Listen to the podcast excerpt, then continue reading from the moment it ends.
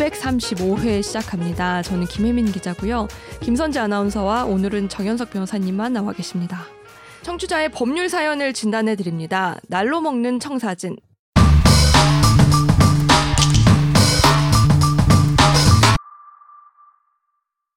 항상 너무너무 잘 듣고 있는 샤이 청취자입니다. 제 사연은 아니고 며칠 전 핫한 뉴스였던 유튜버의 광고인데 광고 아닌 척한 사건에 관해서 질문 있어서 메일 드립니다. CBS 라디오 김현정의 뉴스쇼의 뉴스 뉴스쇼. 이거 안 자르면 안 돼요? 저 이런 걸 너무 좋아해가지고 안 잘라도 이런 거 제가 돼요. 잘라서 모으거든요. 어, 안 잘라도 돼. 뉴스쇼. 김현정의 뉴스쇼. 에 변호사 두 분이 나오셔서 사기죄가 성립하지 않는다고 말씀을 하셨거든요. 한혜연 등 유튜버가 직접적인 이익을 취득한 게 아니라 인과관계를 입증하기가 어렵다는 게 그 이유였습니다. 그런데 재산상의 이익 부분은 사기친 사람이 직접 취득하지 않고 제3자가 재산상의 이익을 취득해도 성립한다고 배웠거든요. 사실은 협찬비를 받고 제품을 받았음에도 자기 돈 주고 사서 써보니 좋더란 식으로 기망하였고 구독자는 착오를 일으켜서 그걸 구매했고 그 물건 협찬한 회사가 판매 이익을 얻었으니까 사기죄가 성립한다고 볼 수도 있지 않을까요? 유튜버들의 제품 소개 영상을 종종 봐왔던 터라 배신감이 크네요. 이런 감정 느끼는 분들 많을 것 같은데 정말 사기죄 안 되는 걸까요? 네. 사실 저도 했었죠. 이 저기 유튜브 되게 즐겨 봤거든요. 아 그래요? 여자들 많이 봐요. 그죠? 아 그래요. 그래요. 네. 나- 난안 보통. 어떤 제품 뭐, 어디- 각종 다 나와요 제품들? 어디 매장 가서 옷 같은 거 소개해 주고 자기가 직접 입어 보고. 그러니까 컨텐츠 그렇게. 자체가 패션인 거죠. 음, 맞아요, 맞아요. 아. 패션이요. 뭐 그리고 명품백 뭐 어떤 게 음. 좋고 이쁜지 막 갖고 와서 소개해주고. 음. 근데 이게 얼핏 보면 이건 무조건 광고다라고 보이는 게 있고 또 어떤 거는 내가 직접 샀다고 마, 이렇게 말을 하는 내 경우가 돈 있는데.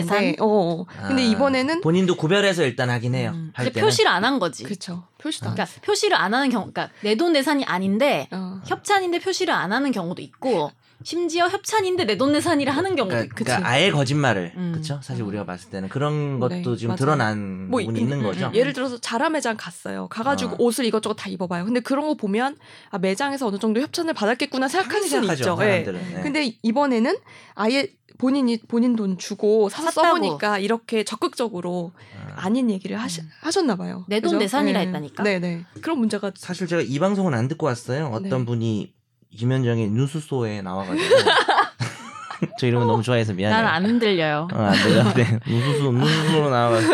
그래서 사기죄에 성립하지 않는다고 말씀하시고 제가 좀 들어보고 올 걸 그랬네요. 음. 네, 이상입니다. 아니, 농담이고요. 자, 안 들어봤는데, 음. 이 얘기 한 것도 이해는 가요. 이제 사기가 되려면은, 기망행위라는 게 뭔지 아시겠죠? 뭐 거짓말 치는 거. 그거랑, 그걸 통해서 피해자가 어떤 행위를 해야 되겠죠. 아 옷을 사거나. 그렇죠. 네. 이제 그런 건 이제 처분행위라고 음. 하는데, 이 거짓말이 아니었으면, 그렇게 안 했을 사람이 이 거짓말 때문에 그렇게 음. 했다는 게 사실 입증이 돼야 아. 다뭐 무죄 추정이고 검사가 유죄를 입증해야 되니까 네. 그런 것 때문에 올렸던데. 미안하다고. 이게 이게 나오고 나서 그쵸 그쵸 막 그러니까 구독자 수도 많이 빠지잖아요. 드러났겠죠. 댓글도 달리고. 근데 지금의 이제 어떻게 보면 법이 이제 어떻게 보면 제도 시스템을 못 따라갈 수 있는 건데 유튜버들이 이렇게 활개치는 그런 음. 세상에서 이, 이런 문화가 존재하고 하는 것들에 대한 이해가 있다면 저는 이게 인과관계를 입증할 수 있다고 생각해요. 음. 그러니까 어, 왜냐하면 사람들이 그거 보고 어, 특히나 협찬 받아서 하는 저 행위와 음. 진짜 자기가 좋아서 우리가 믿을 만한 인플루언서가 어, 자기가 정말 좋아서 하는 것이 좀 차이가 있잖아요. 음. 그래서 구매의 결정에 의사 결정에 영향을 미칠 수도 있다고 보거든요. 네. 그러면은 현실이 어렵긴 할나 텐데 가능성은 있다. 그러니까 사실은 이거의 시초는 인스타잖아요. 인스타에 올- 사진 음. 올리는 게 사실은 시초잖아요. 이런 아, 뭐 협찬, 셀럽들이? 어 어. 그냥 셀럽들의 협찬 같은 음. 게 근데 뭐 내 돈 내산이라고까지는 안 했어. 근데 그냥 애매하게. 애매하게 표시도 안 하고 그냥 그러면 좀 아, 어렵죠. 이 화장품 음. 써보니까 되게 좋다 막 이런 거 말하는 그러니까. 그게 아니어도 막 예를 들면 내가 막 이렇게 팟캐스트 녹음을 하고 있는데 여기 립스틱이 하나 놓여져 있는 아, 내 그 셀카를 정도로는- 올려. 그 정도로는 음, 안그 되지 정도는 않을까요? 힘들죠. 네. 아, 어렵겠죠. 근데 지금 이분도 어떻게 보면 지금 내가 어디까지 밝혔는지 모르겠지만 거짓말을 했다면 정말 협찬을 받아놓고 음. 자기가 샀다고 이건 명백한 사실과 차이가 있잖아요. 그렇죠. 그렇다면은 저는 사기죄 가능성이 있다고는 봐요. 어느 음. 정도. 근데 피해자가 나와야 되죠. 그쵸 피해자가 나와야 되고 근데 이, 이 방송에서 나온 이 변호사 누군지 모르겠지만 이분들 말씀처럼 인과관계 입증이 절대 쉬운 일은 아니거든요. 음. 그러니까 이론상 충분히 가능하고 판사나 검사가 뭐 요즘 이런 시스템에 대한 어떤 관점이 무엇이냐에 따라서 음. 나올 여지도 있다. 선재가 얘기한 정도면 이제 음. 거의 어렵죠. 근데 나 궁금한 게 어떻게 아셨지? 구독자분들이 어떻게 알게 된 거지? 음. 아, 궁금하다. 누가 내 돈내산이 아니라는 거를 음. 어떻게 알았는지 궁금하다. 어, 저는 뭐 이 기사를 잘 안 봐가지고 몰라요 그거는 왜 그런 건지. 근데 음. 그 요즘에 블로그에서는 협찬 받을 때 무조건 협찬 받았다고 마지막에 어, 써야 되잖아요. 무조건 써야 네네네. 근데 그쵸. 유튜브는 아직 그렇게 법이 그. 마련이 안 된 거죠. 그런 것 같아요. 근데 이 어. 사건 이후로 약간 움직임이 있겠죠, 당연히. 그 음. 다들 걱정이 되는지 네. 그러니까 법적으로 가지 않더라도 구독자 수가 많이 빠지고 예, 예. 신뢰를 잃는 거니까 채널에 네네네. 그게 문제가 될 수 있으니까 연예인들이 갑자기 뭐 셀럽들도 갑자기 되게 명시를 하더라고요. 어. 음. 갑자기 자막이나 음. 인스타나 유튜브나 다 음. 좀 명시를 하는 사람들이 많이 생겼더라고요. 아. 유튜버들도 보면 알아서 양심을 지켜가면서 하는 사람들도 있고 음. 그렇지 않은 사람들도 있는데 그렇게 자기 양심 지켜가면서 나름 필터링 하면서 했던 사람들이 이런 기사를 보면 음. 좀 화가 날 것 같긴 해요. 근데 네. 저도 유튜브 시작했으니까 첫 아이템이 집 에 사는 거였잖아요. 음. 그러니까 댓글에 막 어디 제품인가요? 막 이런 걸 계속 물어보는 거예요. 아. 그러니까 나 진짜 내 돈 내산이지. 왜냐면 협찬이 안 들어오니까 그쵸. 채널이 안 크니까.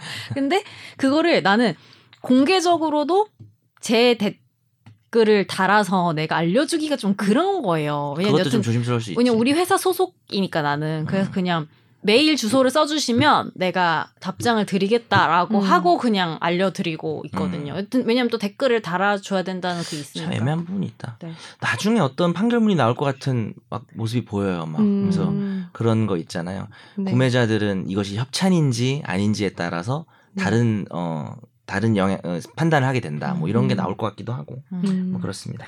자, 알려주세요. 어, 뭐야 ASMR이야? 누구 귀에다 대고 지금 얘기를 하십니까? 네. 비터러.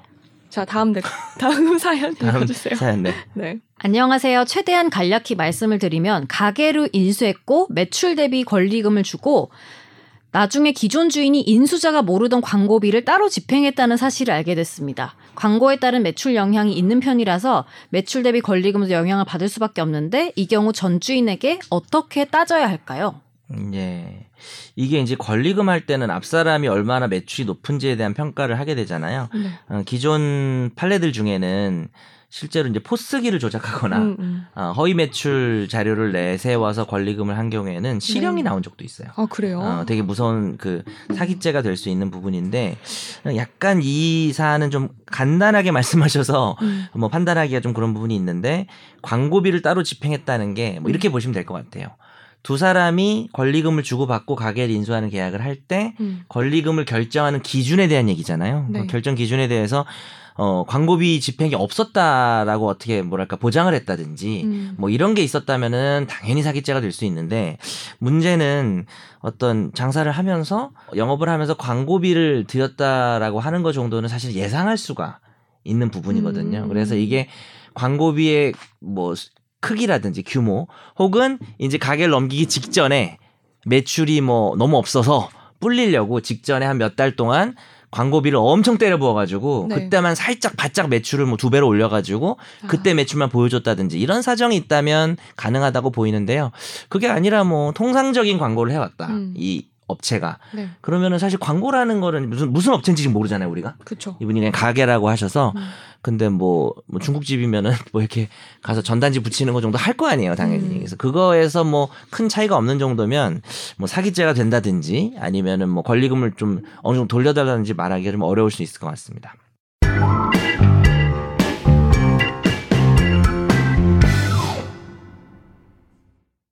자 저희가 지금 이 몇 주 만에 이 코너를 하는지 모르겠네요. 와, 아, 너무 기대가 됩니다. 우리 정현석 변호사님이 어떤 재밌는 판결을 우리 가져오셨을까? 우리 붙이지 마. 정현석 변호사 앞에 우리 정현석 변호사 붙이지 마. 사라진 줄 알았던 화제의 판결. 예, 저 없어진 줄 시간입니다. 알았어요. 근데 그냥 읽으니까 되게 밋밋하다 이제는 코너 제목은. 야, 나도 해. 화, 화, 화, 화, 화. 이거 해줘. 화제의 판결. 왜 화제 앞에만 떼떼레들만? 해주고 파, 파, 파, 파, 파 이렇게 하면 되냐. 화제. 사실은 이제 우리가 앞에 잔소리가 너무 많, 잡소리가 너무 많아서 그치. 저도 그 중에 한 주범으로서 어 주범 기자님 어쨌든 한 주범으로서 깜짝 놀라시네. 들고 있던 컵 떨어뜨리시는 거 아니야? 주범 기자 주범으로서 뭐 책임감을 느낍니다. 네. 화제의 판결은 뒤에다 붙이는 게 어때요? 뭘 어떻게- 결로 앞에다 붙이는 게 아니고 뒤로? 화재판 결에다가 뭔가 붙이는 거야. 다 내가 알았어. 화재판 결혼할까요? 이렇게 너무 막 드는데. 죄송해요. 하지만 재밌었어요. 네. 웃고 화내면 되는 거죠. 폭행 피해자가 가해자에 대한 처벌을 원치 않는다는 의사를 밝혔다가 이걸 번복하면 효력이 있을까요, 없을까요? 어 궁금하다. A 씨는 2019년 전남 나주시의 식당 앞에서 B 씨의 폭행에 대항해서 낭심 부위를 걷어차는 등 B 씨를 폭행한 혐의로 경찰 조사를 받, 받았습니다. B 씨도 A 씨에게 상해를 가한 혐의로 경찰 조사를 받았는데 이 과정에서 B 씨는 A 씨로부터 폭행당한 부분에 대해선 처벌을 원치 않는다는 의사를 표시했습니다. 그런데 이후에 B 씨가 말을 바꿔서 A 씨가 내 혐의와 관련해서 거짓말을 해서 용서할 수 없다며 처벌을 해달라고 요구했습니다. 사건을 송치받은 검찰은 A 씨의 행위가 폭행에 해당한다고 판단했지만 범죄 경중 등을 고려해서 기소유예 처분을 내렸는데요. 이에 반발한 A 씨가 헌법 소원을 냈습니다. 그리고 헌재는 A 씨가 기소유예 처분이 위헌이라면 낸 헌법 소원을 최근 재판관 전원 일치 의견으로 인용했습니다. 음, 아 이거 되게 독특한 사건입니다. 헌법재판소 결정을 가져왔고요. 제가 네. 예전에 그 선재 의견, 헌재 의견 기억나시나요? 음. 자 잠깐 곱씹어 봤고요. 어 이건 되게 특이한 판결인 게 네. 일단은 이쪽도 상해를 했어요. 낭심을 걷어찬. 서로 했지 서로. 어. 네. 쌍방인가요? 근데 지금 많이 화가 날 것 같아요. 낭심을 걷어차인 분이 네. B 씨인데 사실 이분이 용서할라 했어 근데 폭행을 먼저 한 거긴 해요. 그러니까 용서할 시 마음 있었어 최초에는. 그러니까요. 예. 그래서 뭐 생각보다 문제가 크지 않았는지 어쨌든 음. 이분이 폭행하는 건 낭심 걷어차고 했는데 어쨌든 폭행죄는 반의사 불벌죄라 그래서 뭐 아시는 분들 아시겠지만 처벌을 원치 않는 의사를 표시하면 이제 처벌할 수가 없어요. 수사기관이 원해도.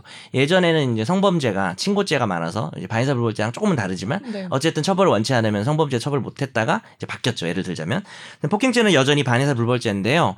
어, 이렇게 처벌을 원치 않는다고 했다가 사실 이 사람 입장에서는 갑자기 자기 혐의에 대해서 거짓말하면 화가 나잖아요. 네. 음. 서로 쌍방 사건이고 그래서 아니 이거 그냥 나 처벌하겠다라고 말을 바꾼 거죠. 어 그러면 이 의사를 존중해 했어 해야 되지 않는가 생각도 들고 네. 수사기관이 이 의사를 존중한 것 같아요. 그래 그러면 처벌하자. 네가 싫다 그랬다 처벌하라고 하니까. 근데 기소유예가 뭡니까? 혐의가 인정되는데 봐주는 게 기소유예거든요. 네. 그래서 폭행을 범한 자에게 음, 가해자에게 기소유예 처분을 했더니 그분이 화가 났지. 화가 났지. 우리 예전에 다룬 적이 있는데 기소유예가 아주 큰 죄를 지었다고 생각하던 사람에게는 축복이지만 네. 자기가 죄가 없다거나 처벌받으면 안 된다고 생각하는 사람은 물 기소유예를 받아도 음. 부당하다고 생각할 수 있잖아요. 네. 뭐 물론 이제 기소유예 전과는 수사 기록엔 남지만은 뭐 3년이었나 몇 년 뒤에 없어지긴 해요. 네. 없어지는 거긴 한데 그래서 이분이 헌법 소원을 낸 거예요. 음. 그래서 검찰이 왜 기소유예를 하느냐? 라고 했는데 이런 걸 보통 인용을 안 해주는데 인용이 됐습니다. 음. 그래서 검찰이 한 처분이 깨갱하고 기소유예가 사라지게 되고요. 어. 이분에 대해서 검찰은 다시 아마도 공소권 없음 어. 뭐 그래가지고 음. 그 처벌 원하지 않으니까 이분은 잘 되셨네 그러면. 아 그러니까 저 그거 낭심 기억나요. 차신 분 기소유예는 다른 방법 없이 바로 헌법소원 가야 된다 그때 말씀하셨죠. 맞죠? 네. 네. 왜냐하면은 기소는 어차피 재판부 가서 다투는 거고 네. 불기소는 이제 검찰 항고라 그래서 음. 고등검찰이나 이쪽에서 왜 이 사람 불기소하냐고 보통 피해자가 하는 거죠. 근데 기소 유예는 그런 시스템이 없어요. 네. 그러면은 최후 보루는 직행. 예, 예, 지, 어. 직행인 거예요. 최후 보루로 음. 그냥 바로 다이렉트로 가게 됩니다. 네. 자, 다음 판결이요. 사업주가 구직자를 추행한 건 성폭력 처벌법상 업무상 위력 등에 의한 추행죄에 해당할까요? 편의점 업주인 A 씨는 아르바이트생 구인 광고를 보고 연락해온 B 씨를 주점으로 불러서 함께 술을 마셨습니다. 이후 A 씨는 B 씨가 그대로 귀가하면 채용하지 않을 것처럼 행세해서 자신의 집으로 오게 한 다음 추행한 혐의로 기소됐습니다. 좀 더럽지 않아요? 1심은 업무상 위력 등에 의한 추행은 직장 내에서 실질적으로 업무 고용 관계 등에서 영향력을 미칠 수 있는 사람이어야 하고 그것의 전제가 되는 기본 법률 관계인 취업 내지 근로계약의 성립이 이뤄져야 한다며 무죄를 선고했는데요. 하지만 2심은 구직자는 채용권자의 질이나 요구에 대해서 적극적으로 응할 수밖에 없기 때문에 채용이 확정되기 전까지는 사용자와 피용자 사이의 관계보다 오히려 더 불안정한 상태에 놓인다면서 징역 6개월에 집행유예 2년을 선고했습니다. 그리고 대법원은 최근 A 씨에게 이 징역 6개월의 집행유예 2년을 선고한 원심을 확정했습니다. 음. 예, 이 사건의 본질은 우리가 알고 있는 소위 강간이나 강제추행 같은 경우는 반항이 현저히 곤란한 어떤 폭행 협박, 물론 이것도 요즘에 논의가 있죠. 그 네. 정도까지 없어도 비동의 가늠죄를 뭐 신설해야 되는 거 아닌가. 음. 근데 어쨌든 저 사람이 저항하기 힘들 정도로 음. 거의 대부분 물리적인 경우가 많거든요. 음. 뭐 가둬놓는다든지. 근데 지금 이 사안은 그게 아니에요. 업무사 위력인 거예요. 그죠. 이 사안은 더 약한 거죠. 야, 너 채용되기 싫어? 뭐 이런 식으로 하면서 추행을 한 거죠. 근데 이런 사람 정말 많아요. 아, 그래요? 정말 많습니다. 근데 완전 어떻게, 어떻게 그냥 봤나? 제 주변의 사례들을 봤을 때 음. 나이대가 또 이렇게 음. 취업하려는 사람들이 그리고 많겠네. 요즘에는 여하튼 간에 뭐 꼭 알바생부터 뭐 인턴 프리랜서 다양한 형태가 있잖아요. 음. 그리고 그렇기 때문에 약간 정규직 음. 시켜줄게 이런 것도 있고. 음. 근데 이제 정규직 시켜줄게는 비정규직도 근로관계가 형성돼 있기 음, 음. 때문에 업무상 위력하는데 문제가 없는데 음. 사실 1심 판결도 뭐 그렇게 뭐 대단히 그렇게 뭐 완전 반, 반 상당히 법리에 반하는 판결이다거나 우리가 비판하기는 좀 그럴 수 있는 게 아르바이트생도 아닌 거지 사실은. 그렇지 지금 음. 채용이 결정된 게 아니니까. 음. 그냥 이 또라이네 이러면서 얘가 갈 수도 있다고 볼 수도 있잖아요. 그렇죠. 무슨 뭐 주점으로 불러와서 날 하려 그래 이러면서 그냥 무시할 수도 있었다라고 본다면 사실 이 사람이 강력한 힘을 쓴 게 아니기 때문에 음. 무죄가 날 가능성도 사실 있었던 거죠. 음. 근데 이제 2심부터가 되게 이걸 넓게 해석해서 상당히 의미 있는 판결이라고 생각합니다. 그러게요. 채용되기 전 관계에도 지금 구직 과정이잖아요. 음. 그러니까 우리가 마치 회사 퇴근하고 회식을 갔다가 다쳐도 업무상 연장으로 봐서 재해로 음. 보는 거 유사하게 이 사람이 지금 취업이 될지 말지를 결정하는 자리가 연장되고 있는 상황에서 음.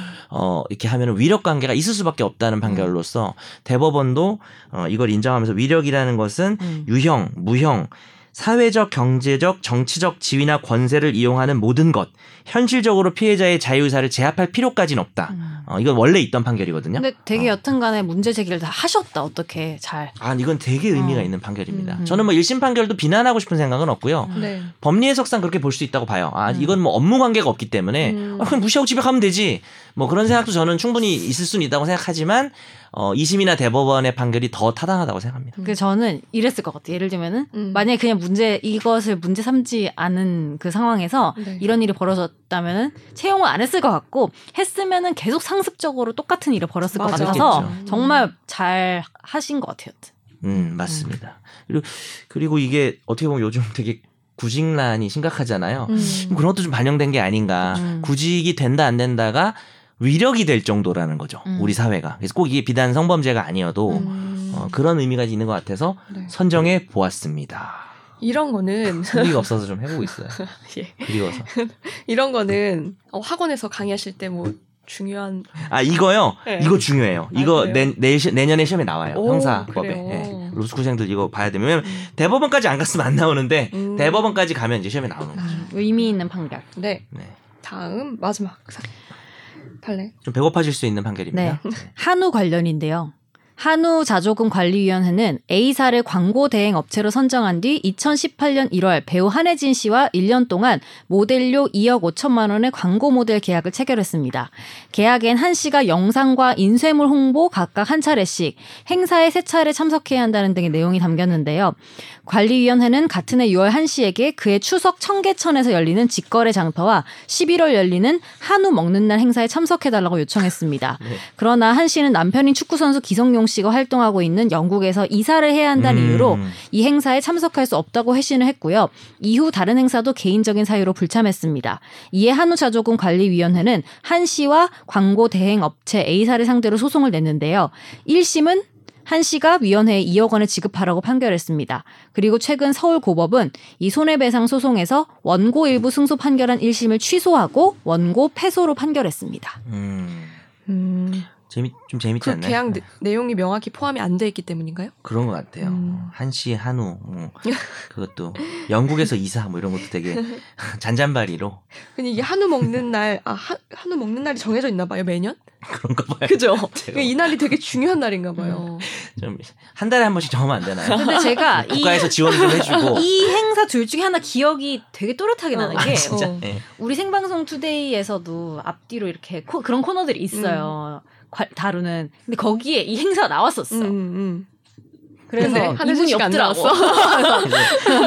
일심 기억이 나. 1심 판결이 좀 웃겼는데요. 1심은 이제 우리 소선호가 졌거든요. 네. 예, 소선호 씨. 소소. 너무 오래됐나요? 모르지? 몰라요. 소선호 모르는구나. 소선호가 누구예요? 주몽에 나왔을 한혜진이 때. 소선호였어요. 아, 소선호. 나 주먹 알지. 아, 야, 맞아. 내가 그거 안 봐서 모르는 소선호. 거예요. 아, 네.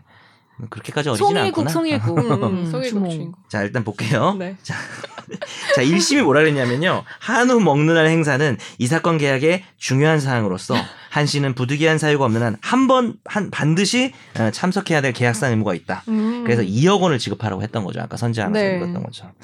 하지만 이제 2심에서는 아무리 너희 위원회 입장에서는 이 한우 먹는 날이 중요했어도 이걸 음. 주장하려면 계약에 한우 먹는 날 꼭 음. 와야 된다라고 명시를 해야 된다는 거죠.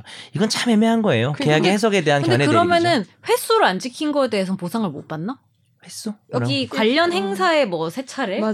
차례였잖아요. 네네. 근데 관련 행사에 안 간 거 아니에요?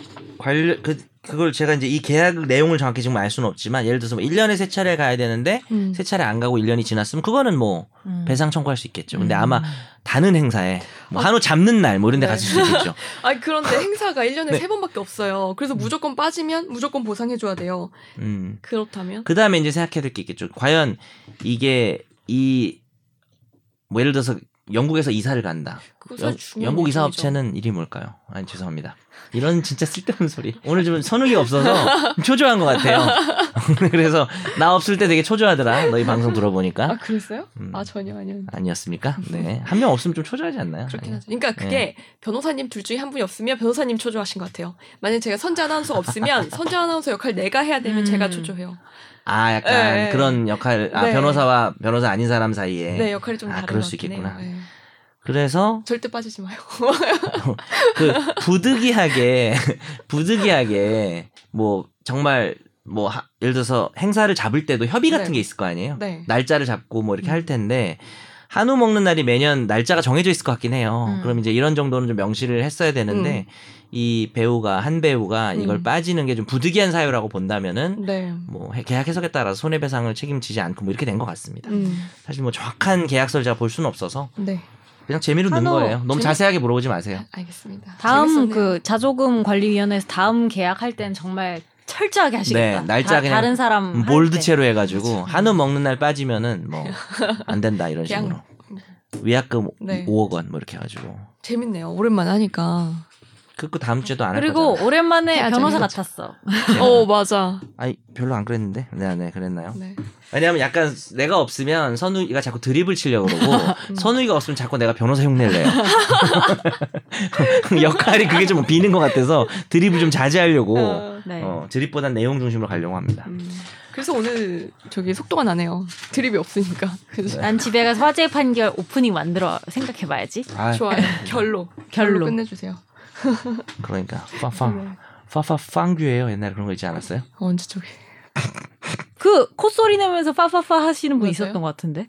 그 정승환 개그맨 아닌가? 정승환 가수 동명이인가? 몰라요. 뭐 댓글에 달리겠죠. 네. 갑시다. 네. 아, 마지막 코너죠. 집중 탐구 시간입니다.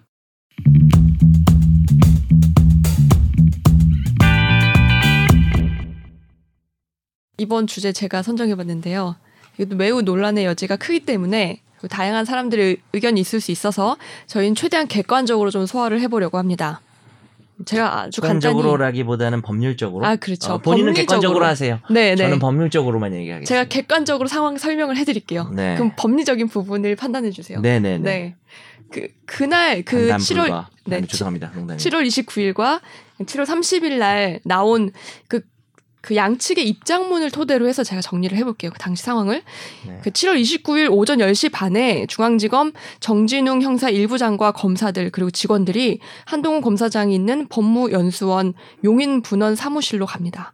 압수수색 영장을 집행하려고 가는 건데요. 한 검사장의 휴대전화 유심 압수를 시도를 합니다. 근데 이 과정에서 육탄전이 벌어졌고요. 처음에 언론에서는 이게 무슨 일인지 모르다가 중앙지검에 문의가 오고 뭐 한동훈 검사장 측이 입장문을 낸 거예요. 먼저. 그래서 봤더니 어, 그 당시 어떤 일이 있었는지 그 한 검사장 측의 입장에서 자세히 설명을 합니다. 뭐 휴대폰을 처음에 압수수색 하겠다, 유심 압수수색 하겠다 했더니 그 저기 한 검사장이 어, 그럼 나는 변호사 동행 하에 동석하에 압수수색을 진행했으면 좋겠다. 근데 그러기 위해서는 내가 휴대폰으로 전화를 해야 된다. 음. 정준훈 부장이 그래 알겠다. 그럼 휴대폰을 사용해라라고 한 거죠. 그 압수를 해야 되는 휴대폰을 그래서 비밀번호를 누르 정확히 얘기하면 유심을 압수해야 되는 아 휴대폰을. 그렇죠. 예. 어. 그래서 그 휴대폰 비밀번호를 누르려고 하니까 정준훈 부장이 소리를 지르면서 하지 마세요라고 뭐 그런 비슷한 취지의 소리를 지르면서 휴대폰을 이렇게 뺏으려고 했고요. 그 사이에 그 과정에서 이 두 분이 넘어지면서 뒹굴게 된 겁니다. 음. 이 부분에 대해서 두 분이 다 인정은 했어요. 근데 한 네. 검사장 입장을 지금 먼저 얘기하고 있는 거잖아요. 그 아, 과정에서 네. 정준훈 부장은 내 위에 올라타 팔과 어깨를 움켜쥐고 얼굴을 눌렀다라고 말했죠. 한 검사장은. 이게 그게 뭐 사실인지 그게 몰라도. 한 검사장 측의 지금 일단 한 얘기예요. 검사장 측 입장을 음. 얘기하고 있는 거 아니었나요? 맞아요. 아, 네. 그죠? 그러니까 그렇게 어 자기 위에 올라타서 눌렀다고 말을 했고요. 근데 이 그- 부분은 인정을 안 했죠. 정진훈. 일단 뒤에 나오겠지만. 네. 네네. 그리고 나서 중앙지검에서 풀 문자를 기자들한테 보내왔는데 그 피압수자의 물리적 방해 행위 등으로 인해 담당 부장검사가 넘어졌다고 처음에 음. 얘기를 했었어요. 음. 인과 관계가 다르네. 네, 한 주장하고 검사장이 방해를 했다. 맞아요. 방해를 했고 네. 그래서 정부 장이 그래서 음. 넘어진 거다. 네. 뭐 공격한 게 아니라는 취지죠. 네. 어떻게 보면. 예. 이제 이렇게 진실 게임이 시작이 된 건데 그 뒤에 다시 한 검사장 측에서 반박 의견을 냈습니다. 중앙지검의 입장은 거짓 주장이다. 어, 하- 한동훈 검사장이 일방적으로 폭행을 당했다. 그다음에 거짓 주장을 하는 이유를 알 수가 없다. 주변에서 다 목격을 했다. 이렇게 얘기를 했고 여기에 대해서 기자들이 계속 물어봤어요 중앙지검에 그 당시 제가 저희 회사에 올라온 취재 정보를 봤더니 이제 중앙지검 관계자는 계속 상황 파악 중이다 좀 기다려 달라 그러니까 뭐 답이 아직 나오진 않았네요. 네, 두 번째 맞아요. 한 검사장의 의견에 대해서는 그렇죠. 그리고 나서 그 뒤에 정진웅 부장 측에서 또 입장문을 냅니다. 그렇죠. 이제 됐죠. 네, 그 내용을 보면 어, 마지막 비밀번호 한 자리를 입력하려고 하는 순간 압수물 삭제 등의 문제가 있을 것으로 판단을 아, 해서 그때 순간 판단했다는 음, 본인이 거구나. 그래서 이러면 이러시면 안 됩니다라고 하면서 본인이 직접 휴대폰을 압수하려고 했다고 합니다. 그러니까 마지막 자리 입력, 네. 압수물 삭제 우려 네. 이렇게 얘기를 했어요. 네. 예. 그 그러자 이제 한 검사장이 앉은 채로 휴대폰을 쥔 손을 반대편으로 뻗은 거예요. 그럼 휴대폰을 뺏기지 않으려고 했고 음, 정 부장의 주장에 따르면 네, 그죠? 안 그리고- 뺏기려고 이렇게 했다. 예. 네. 그리고 그 한 검사장 쪽에 쪽으로 팔을 뻗는 과정에서 자신이 중심을 잃으면서 아, 넘어가- 같이 넘어졌다. 넘어갔다. 네, 자기는 뭐 밀거나 얼굴을 누르지 않았다. 공격 의도는 없었다는 네, 거죠. 예. 그렇죠. 그래서 그 한동훈 검사장의 팔과 어깨를 움켜쥐거나 밀어 넘어뜨린 적은 없다. 어, 그치, 그걸 부정을 했던 네. 거죠. 그러니까 포인트는 얘기했고요. 중심을 잃었다는 거죠. 그죠? 그렇죠. 예, 그냥 중심을 넘어진 넘어졌다는 거죠. 것일 예. 뿐이다. 그리고 본인이 다쳐서 팔과 다리의 통증 및 전신 근육통 증상을 느껴서 인근 정형외과를 갔고 또 그 뒤에 모 종합병원 응급실에서 치료를 받았다. 응급실 치료. 네, 여기가 거기죠. 강남 성모병원. 네. 네, 네. 그래서 처음에 한 검사장은 독직 폭행 혐의로 자기가 고소하겠다고 했고요. 이번에 정준훈 부장은 이번 입장문에서 허위 사실 적시 명예훼손으로 고소하겠다. 그다음에 무고. 네, 왜냐하면 이게 무고. 수사 이런 한 검사장의 음. 고소 자체가 수사방해 의도다라고 네. 얘기를 한 근데 거죠. 그 음. 검사들이어서 그런지 입장문으로 주로 소통을 하시는 여기다가 이게 끝이 아니에요. 그렇죠. 왜냐면 기자회견을 열긴 좀 그렇잖아요. 검사가. 그- 이게 끝이 아. 아니에요. 이걸로 소통을 네. 하시는. 그 뒤에 또 한동훈 검사장 측이 언제 여기에 끝나요? 대한- 죄송한데. 거의 다 됐어요. 네, 네. 거의 다 입장문을 됐어요? 또. 냅니다. 네, 네. 반론이라고 하면서 본인이 압수수색을 방해한 사실 전혀 없다. 방해 없다, 네. 거부 없다. 그쵸. 이게 방해하면 법적으로 문제가 되나 봐요. 여기에 대해서 아, 되게- 당연하죠. 이거는 현행범이 되는 거고 음. 구속 사유죠. 아, 압수 상황을 방해하면. 네. 왜냐면 그 증거 인멸 사유 그렇죠. 우려잖아요, 당연히. 그렇죠. 음. 네. 그래서 이 당시 상황에 대해서 엄청 자세하게 또 다시 설명을 하고 어 자기가 증거 인멸 시도를 그 하기 위한 적이 전혀 없었다. 음, 목은 갑자기 왜 그래요? 그러게요. 목이 메이네요. 네. 이걸 다시 보니까. 그러니까 이게, 이게 일반 사람들은 낼 수 없는 그 주장할 수 없는 내용을 엄청 세세하게 그러니까 분석해서 아주 그둘 상황을- 두분다 엄풀들이 조금 네. 사실 이- 이렇게 됐기 때문에 네. 언론에 매우 자세하게 나올 수 있었던 거예요. 그렇죠. 네. 각자 자기 입장을 자세하게 언론 입장은 이게 웬 떡이냐 이러면서 아, 사실 그게 맞아요. 저희는. 받아쓰기 아닙니까 이게 근데 양쪽 입장을 다 똑같이 받았었어요. 받았어야죠 어쩔 수 없죠 예. 네. 네. 그러면서 그 당시에 누가 이거 사실 뭐 동영상 녹화도 했었다. 막 이런 얘기를 한 검사장 측이 했는데 네. 나중에 알고 보니까 거기 남은 음. 영상은 아, 없다라고 없어요 결론을 그러면은- 아, 나 그건 몰랐네 네. 그럼 근데 목격 한 검사장이 뭐 영상 있다며 아니 근데 아, 없다. 없어. 근데 누가 누군가 찍었다라고 했는데 나중에 그게 착각이었구나 그쵸 착각인지 뭐진뭐 음. 뭔지 그럼 모르겠지만 본 사람들은 없어요? 봤어요. 그러니까 본본 사람 사람들이 얘기를 좀 해야 될꽤것 같은데. 예. 그쵸. 그 반박 자료에서 중요한 얘기 좀 몇 개 짚어야 네. 될것 같은 게 어, 그 네. 앞 페이지에서 네. 이게 포인트죠. 압수수색의 대상물은 중앙지검도 밝혔듯이 휴대폰이 아니라 유심입니다. 음, 네. 그럼 정부장이 입장문에서 휴대폰이 압수수색 대상물이다. 이건 좀 중요해요. 제가 누구 쪽 입장 편을 들고를 떠나서 네. 이게 법리적으로 되게 중요한 거죠. 음. 사실이 아니다. 휴대폰은 압수 대상이 아니고 유심칩이 압수 대상이다. 이게 음. 사실은 여기에 하나의 쟁점이죠. 매우 중요한. 네.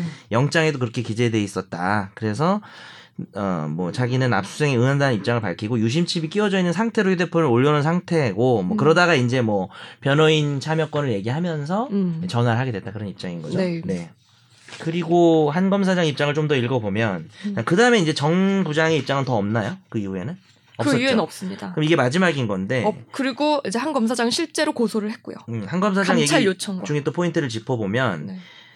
아니 전화를 하라 해도 되냐 그래서 하라 그래서 네. 전화를 하려면 잔금을 풀어야 되는 거 아니냐. 네. 그래서 비밀번호를 누르고 있었다라는 얘기를 음, 했죠. 네. 근데 갑자기 언성을 높이고 네. 그러니까 이제 그건 맞는 것 같아요. 두 사람이 다툼이 없는 부분이 음. 어 비밀번호 입력하면 안 되는데 뭐 이런 식으로 된 것 같아요.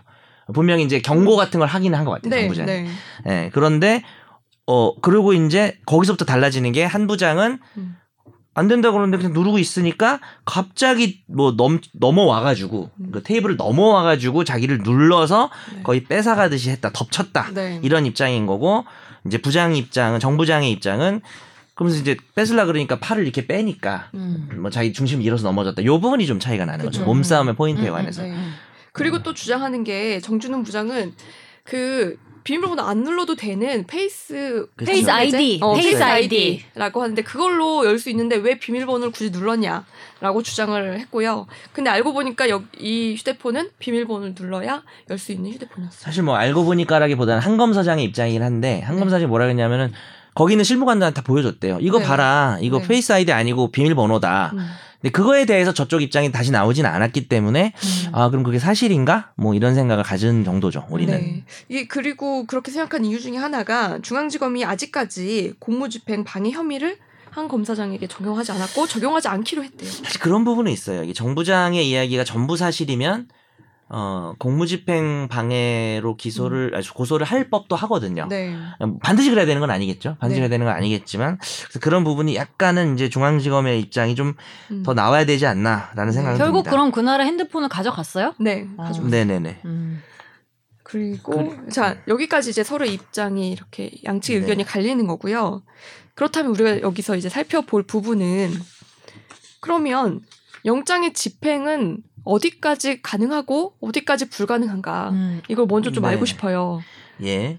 그 형사소송법에 보면은 네. 영장을 집행할 때 그 필요한 처분을 할 수 있다는 120조가 있습니다. 그래서 음. 건정을 열거나 건정이 뭐냐면 잠금 장치예요. 네. 개봉 기타 필요한 처분을 할 수 있고 압수물 자체도 뭐 열어야 되는 거면 열 수가 있다고 음. 하니까 아마 이 사건은 어 실제로 그 다른 반박이 없는 걸로 봐서는 그건 거의 확인된 것 같아요. 뭐냐면 음. 유심칩이 압수 대상물이었던 거죠. 음. 네. 그래서 그렇다면은 휴대폰을 어, 분해해서 음. 어, 그 자리에서 유심칩을 빼가는 것까지는 당연히 허용이 되는 거가 되겠죠. 일단은 그 점을 알 수가 있고 두 번째 이제 사실 쟁점은 뭐냐면 122조를 좀 읽어드리면 형사소송법에 네. 압수수색 영장을 집행하면은 미리 집행의 일시 장소를 전조에 규정한 자에게 통지해야 된다. 이게 뭐냐면 121조에 영장을 집행할 때는 검사, 피의자, 변호인이 참여할 수 있어요. 음. 영장 집행에 참여할 수 있어요. 네. 어, 물론 121조는 피고인으로 돼 있는데 이게 지금 법원이 하는 압수 음. 규정이고요. 나중에 음. 수사기관이 하는 압수 이거 그대로 준용하니까 제가 바꿔서 읽은 거고요. 음. 그리고 그렇다는 얘기는 뭐냐면은 앞- 영장을 집행하는 게 검사라면 검사가 피의자와 변호인에게 미리 통지를 해야 된다는 거죠. 음. 그래서 단서가 있어요. 단 전조에 규정한 자가 참여하지 않는다 의사를 명시한 때 또는 급속을 요한 때는 예외다. 이건 무슨 소리냐면 음. 변호사한테 전화해서 아 지금 압수할 건데 와서 참여할 거냐 아, 바빠서 안 갈 건데요. 뭐 이렇게 되면 네. 그냥 없이 해도 돼요. 네. 두 번째는 급속을 요한다는 건 뭘까요? 뭐 여러 가지 경우가 있겠지만 뭘까요? 네. 급속을 요하는 건 빨리 어, 압색을 해야 되는 그러니까 예를 들면 때. 증거 인멸. 인멸 우려가 음. 어, 있다든지 하는 경우죠. 그래서 어, 정부장 입장에서는 이 조문을 사용할 수 있을 것 같다. 음. 뭐냐면 변호인 참여권을 일단 보장을 했고 변호인이 오려고 하는데 정말 정부장의 생각대로 음. 지금 한 부장이 한 검사장이 하는 행위가 증거 인멸의 우려가 있다고 보이면 급속을 요하기 때문에 변호사 없이 어, 휴대폰을 뺏을 수도 음. 있고 음. 사실 영장을 집행하는 과정에서 원래 어, 우리 자범들 뭐 네. 이제 마약 같은 거 네. 갑자기 주사기 병기에 버리려고 그러고 음. 어, 그럼 물리력 씁니다. 음. 어, 심지어 그 과정에서 폭행을 좀 할 수도 있는 거고요. 그러면은 물리력을 사용할 수는 있습니다. 그러니까 예. 몸을 터치를 할 수 있다는 거네. 할 수? 있죠. 그러니까 예를- 증거 인멸 예를 우려가 있으면 뭐 진짜 중요한 일을 뭐 메모장이 있어. 근데 내가 그거를 안 어. 뺏기려고 이 메모장은 휴대폰 메모장인가요? 아니, 아니. 아니면 포스트잇인가요? 포스트잇 예를 아, 들면은 먹어버려야죠 그런 건. 아 그러니까 뭐 먹어버린다고 하는데 뭐내 오단에 넣는다거나 막 어. 속옷에 넣는다거나 가- 그렇게 하면 그것도 가져갈 수 있어요. 속옷 안에 있는 거는 여경을 활용해서 되고 그게 인멸된 건 아니죠. 음. 뭐,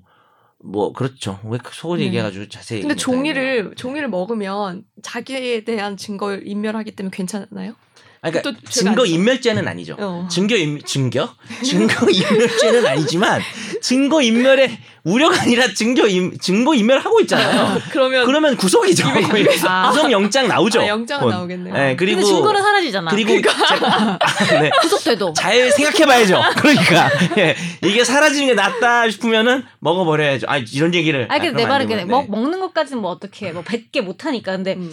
예전 5단에 넣는 거는 내 신체를 터치를 해야지 가져갈 수 있는 네. 거잖아요. 아, 뭐 여경, 그뭐 예규 같은 게 있어요. 제가 정확히 읽어보진 않았지만 여자면은 여자가 뭐 남자면 남자가 하겠죠. 할 수 있는 거네. 할 수 있죠. 음. 그 속옷에 넣는 거는 이제 예전에 근데 마약 같은 경우는 막뭐 항문 속에 넣고 막 이렇게 하잖아요. 음. 그 해외에서 입국할 때. 네. 근데 어쨌든 근거는 있는 거예요. 변호인이 없을 수도 있고 어, 급속을 증거 인멸 이용한다? 우려가 있을 때는 뭐 어느 정도의 물리력 행사는 당연히 그 정도는 뭐 위법하지 않다고 봅니다. 포인트는 한 검사장이 증거 인멸할 우려가 있었는지가 되겠죠. 근데 음. 그 정진웅 부장이 네. 휴대폰을 사용해도 된다고 허락을 했잖아요. 그렇죠. 거기서 이제 찾아가 봐야죠. 네. 그게 맞다면 급속을 요하는 때라고 볼 수 있을까요? 아, 아, 휴대폰을 사용해도 된다고 할 때까지는 아니었지만 네. 정부장의 논리에서 말하자면 네. 만약에 한 부장이 예를 들어서 유심을 먹으려 그래. 아, 아니요, 아니요. 그러면 급속을 요하게 된 거지, 갑자기. 음. 근데 이제 비밀번호를 누르는 행위를 어. 급속을 요하는 긴급 상황으로 볼 건지의 문제인 거지. 음. 그래서 여쭤본 거 아까 정 부장이 이 아. 이제 이 부분을 적용할 수 있다고 말씀하셔서 네네. 네, 그래서 근데 지금 여기까지 벌어진 그 상황을 놓고 봤을 때 정부장이 그 그게 자기가 허락을 해놓고도 그게 급속을 요하는 상황이 될 수 있어요. 비밀번호만 누르는 자체가. 아니, 그러니까 그걸 얘기해야지, 이제 우리가. 어, 어. 다음 순서에서 얘기를 하려는 네, 네. 거고, 음. 허락을 한 것만으로는, 허락을 했기 때문에 급속을 요하지 않는 상황인 거지. 뭐, 같은 검사고, 음. 다 지금 갑자기 쳐들어왔는데, 여기서 뭐, 얘가 뭐, 창문으로 뛰어내리지 않는 이상 증거인멸 우려가 없으니까, 음. 아, 그럼 뭐 변호사 불러요. 네. 했는데, 어, 한 부장이, 해- 한 검사장이 이상하다. 어. 하면 급속을 요한다는 판단을 해서 음. 물리력을 행사할 수도 있는 거죠. 근데 이제 그러니까 우리는 무슨 얘기를 해야 되냐면 전화를 걸려고 비밀번호를 누르는 행위가 음. 급속을 요하는 상황이냐라는 얘기를 해야 되겠죠. 이제부터. 음. 자, 그래서 이제 그 다음 문제로 넘어가게 되면은 비밀번호를 누르는 행위가 음. 현재 압수를 방해하는 행위가 되느냐. 뭐 보기에 따라서는 그렇게 볼 여지도 뭐 이 사람에 따라서는 음. 그런 판단을 할수 있다고 보는데 저는 그냥 법리적인 판단만 했을 때는 좀 이해는 안 돼요. 음. 뭐냐면 전화를 걸으라 그래서 음. 전화를 걸기 위해서 자기들이 잔금을 풀어야 될 거 아니에요. 그래서 이걸 누르는 과정이 어 과연 증거를 인명할 수 있냐고 봤을 때 지금 지- 압수 대상물이 유심칩이잖아요. 네. 근데 이제 비밀번호를 누른다고 해서 유심칩이 사라지진 않고요. 음. 두 번째 생각할 건 지금 정부장도 얘기를 하셨지만 초기화 음. 우려인 거죠. 근데 문제는 초기화는 휴대폰 초기화거든요. 네. 사실 네. 그러니까 유심칩이라는 게 어, 모든 뭐 그런 정보가 막 다 고스란히 담겨 있다기보다는 식별 목적의 그 매체물이 같은 거죠. 이 사람의 음. 어떤 아이디 같은 거겠죠. 고- 그래서 이걸 이제 나중에도 그런 얘기도 나오잖아요. 이제 유심칩을 압수했던 이유가 음. 법원의 영장, 그러니까 꼭 어떤 수사기관의 속내를 말하는 게 아니라 음. 법원의 영장을 봐도 음. 이게 결국은 이 유심칩을 이용해서 뭐 어떻게 보면 로그인을 한다든지 사실 그래서 감청 논의도 나오는 거 아니겠습니까? 그렇죠. 이제 그 얘기는 좀 이따 하더라도 네. 그래서 유심칩이라는 건 결국 그 사람의 아이디가 필요한 거다. 조금 이제 좀 음. 러프하게 말하면 음. 아이디가 필요한 상황인데 휴대폰을 초기화하는 게 사실은 압수 대상물은 아니기 때문에 음. 어 초기화 예를 들 그러니까 지금 문제가 있는 게 하- 이게 아이폰이라면서요. 한, 한 네, 검사 장 폰이. 맞아요. 근데 아이폰을 보면 초기화를 하려면은 어디 들어가서 음. 뭐저 아이폰 안 써서 잘 모르지만 초기화를 누르고 뭐 비밀번호를 뭐 넣는다든지 이런 과정이 있어야 되는 거잖아요. 음. 근데 그 상황을 제가 본 건 아니지만 전화를 쓰라 그래서 자기 전화기에 지금 비번을 최초 입력하고 있는 상황이면 네. 비번의 마지막 자리가 입력이 되면과 동시에 초기화가 되는 건 아니잖아요. 그렇죠. 그리고 초기화가 돼도 유심칩에 대한 압수에 있어서 문제는 뭐 유심칩이 뭐 어떻게 된다든지 하는 건 아니기 때문에 음. 사실은 이 사건은 그 정 부장 내지는 중앙지검이라는 지금 이 한 검사장에 대한 수사를 하는 입- 기관의 입장이 네. 저는 변호사로서는 이해가 잘 안 돼요. 음. 그거는 결론적으로는. 이게 그 어떤 이제 제가 이것 때문에 그냥 일반 검사들한테 압수수색 과정에서 휴대폰 어떻게 하냐 한번 네. 물어본 적이 있어요. 음. 그랬더니 어 아예 휴대폰을 아, 그 변호사를 부르라고 할 때 휴대폰을 쓰는 거 허락하지 않고 보통 그렇죠. 예, 네. 사무실 전화로 그, 그렇죠. 그 사무실 전화로 전화를 해라. 근데 어, 휴대폰 전화- 번호를 모르겠다라고 하면 우리가 말해줄게 이거. 아, 그것도 아. 있고요. 그냥 그 거기 로펌 사무실로 전화를 해라. 아. 그렇지. 그게 좀 찾아서. 이상해요. 그 말이 아주 좋은 얘기인 게 네, 네. 그래서 그 얘기도 좀 하려고 그랬는데 네. 애초에 왜 휴대폰을 사용하는 걸 정부장이 허락을 음. 했는지도 좀 이해는 안 돼요. 음. 정말 이거를 완전 궁예질하면서 정말 나쁘게 해석하면 정말 이거는 정말 궁예질이라는 걸 말씀드립니다. 서영에서 비밀번호를 누르고 뭐 유도해가지고 아. 뭐 뺏으려고 네. 뭐 근데 그렇게까지는 안 했겠죠 뭐 아마. 근데 이제 아주 극단적으로는 그런 거고 뭐 두 번 그것까지는 아니어도 아니면 네. 두 번째면 좀 집행을 하는 과정에서 조금 더 신중하게 야 너 사무실 번호로 걸어. 네. 라고 해서 그냥 한 검사장이 아예 휴대폰을 못 만지게. 어. 했어야 하지 않을까. 보통 이제 그치. 올려놓고 네. 유심칩 가져가는 거거든요. 사실은 압수 대상물이 유심칩인 건 맞는데 휴대폰 안에 있으니까 음. 휴대폰 자체가 압수 대상물은 아니지만 휴대폰도 뭐 한 검사장이 맘대로 하게 내버려둬서는 안 되거든요, 사실은. 그래서 방금 제가 얘기했던 거는 지나친 억측인 것 같고요. 음, 어, 제가 네. 그러니까 정말 상상의 나를 펼친 그렇게까지 그쵸. 머리를 쓸까. 그러지도 않을 것 네. 같고 같은 검사끼리. 어, 같은 검사끼리란. 말도 좀 불편하게 들리실 수는 있겠지만 같은 검사끼리인 건 맞잖아요. 기사 이렇게 그래서- 나오는 거 자체가 창피할 그래서 약간은 뭐 정부장님께 죄송한 얘기인지 몰라도 좀 불철저하게 집행한 게 아닌가. 음. 그냥 철저하게 야 음. 너 손대지 말고 룰대로. 어뭐 번호 왜 몰라 그 음. 번호 사무 아까 딱 말했잖아 번호 사무실 있잖아 이렇게 했어야 되는 거고 약간 그런 면에서는 한 검사장도 좀 문제가 있다 음. 그러니까 어 휴대폰 쓰라 그러네 라고 해서 쓰는 것도 네. 지금 장사 한두 번 하는 것도 아니고 그렇지. 누구보다 잘 알고 있을 예, 텐데. 자기가 지금 이게 자기 손에 들고 있는 게 이 안에 있는 유심칩이 지금 압수색 음. 대상물이잖아요. 근데 이걸 비밀번호 누른 행위는 뭐 그렇다고 물- 만약에 물리력을 행사했다면 그건 심각한 문제지만 음. 그 누른 행위도 자기가 좀 조심을 했었어야죠. 그거를 보는 앞에서. 음. 근데 이제 한건 부장 권사장도 별 생각이 없었던 것 같아요. 쓰라 그러니까 어 쓰라 그러니까 비밀번호 눌러야지. 뭐 이러면서 그냥 음. 누른 거죠. 그러니까 이게 두 분 다 의도했던 사람 없는 것 같고. 약간 우프닝 같이 된 예, 거예요. 그. 예, 우연의 일치로 이렇게 그 육탄전까지 벌어지게 된 것 같아요. 예, 예, 예, 누가 이걸 의도했다고 보기는 너무 그리고 그 저는. 솔직히 정 부장님 음모론이지. 좀 정부장님 편을 들고 싶진 않은데 음. 저는 이제 자빠진 게 아닌가라는 생각도 들어요. 그러니까 이제 그거를 이렇게 해가지고 아 이게 더 싫어하실래나? 아니 본인 주장이 아, 그거잖아요. 그렇죠, 그렇죠.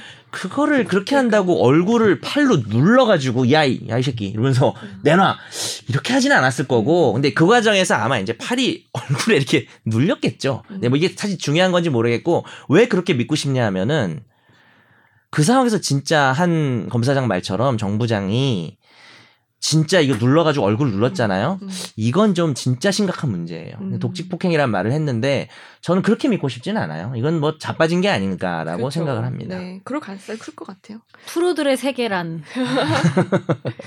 우리 한프로 정프로 어, 두 분이 네. 아, 네. 오늘 이렇게까지 한번 그 저희 압수수색 과정에 대해서 어, 어디까지가 법률적으로 가능하고 불가능한지를 좀 따져봤어요. 그리고 이번 네. 사례를 좀 자세히 분석해봤고 객관적으로 네. 네. 그리고 저는 물론 그냥 법리적인 발언을 해봤고 청취자 네. 여러분은 이런 것들을 써먹을 일이 없었으면 합니다. 뭐 마지막으로 정리하면 네. 우리가 드러난 사고는 되게 좀 웃겼잖아요. 자빠졌고 네. 그 다음에 입원 사진이 올라오고 네. 그 다음에 아 검사들끼리 뭐 몸개그야 슬랩스틱이야 이런 상황이 있는데 저는 사실은 어느 정도는 이해는 됩니다. 그러니까 누구 편을 드는 문제가 아니라 음. 뭐 그만큼 예민한 사건이고 그런 음. 과정에서 서로가 오히려 더 지나치게 조심을 하다 보면 음. 되게 사람이 멍청해질 때가 있거든요. 어. 저는 이게 좀 멍청한 어, 집행이었다는 저도 생각을. 좀 하고요. 그 과정에서 좀 오히려 문매는 좀 많이 맞는 상황인 것 음. 같아서 네. 네, 오늘 방송은 여기까지 해서 여러분도 네. 의견을 다양하게 남겨주시면 네. 네. 아, 선재 아나운서 것 얘기도. 들어보고 싶었는데. 현재 아나운서 뭐 마지막으로 아쉽네요. 지금 사실 조퇴하려다가 참고 있는 거예요. 다음 녹음이 있어가지고. 안절부절. 아, 네, 네. 안절부절하고 있어요. 혹시 다음 녹음이 선재 TV는 아니죠? 보내드리고 아니, 아니. 싶지 네. 않다. 자, final 골뱅이 점 아니, 네, 자, 그다음 그거는 뭔가요? 저희가 얘기할게요. final 네. sbs.co.kr 사연 많이 보내주세요. 예, 고맙습니다. 감사합니다.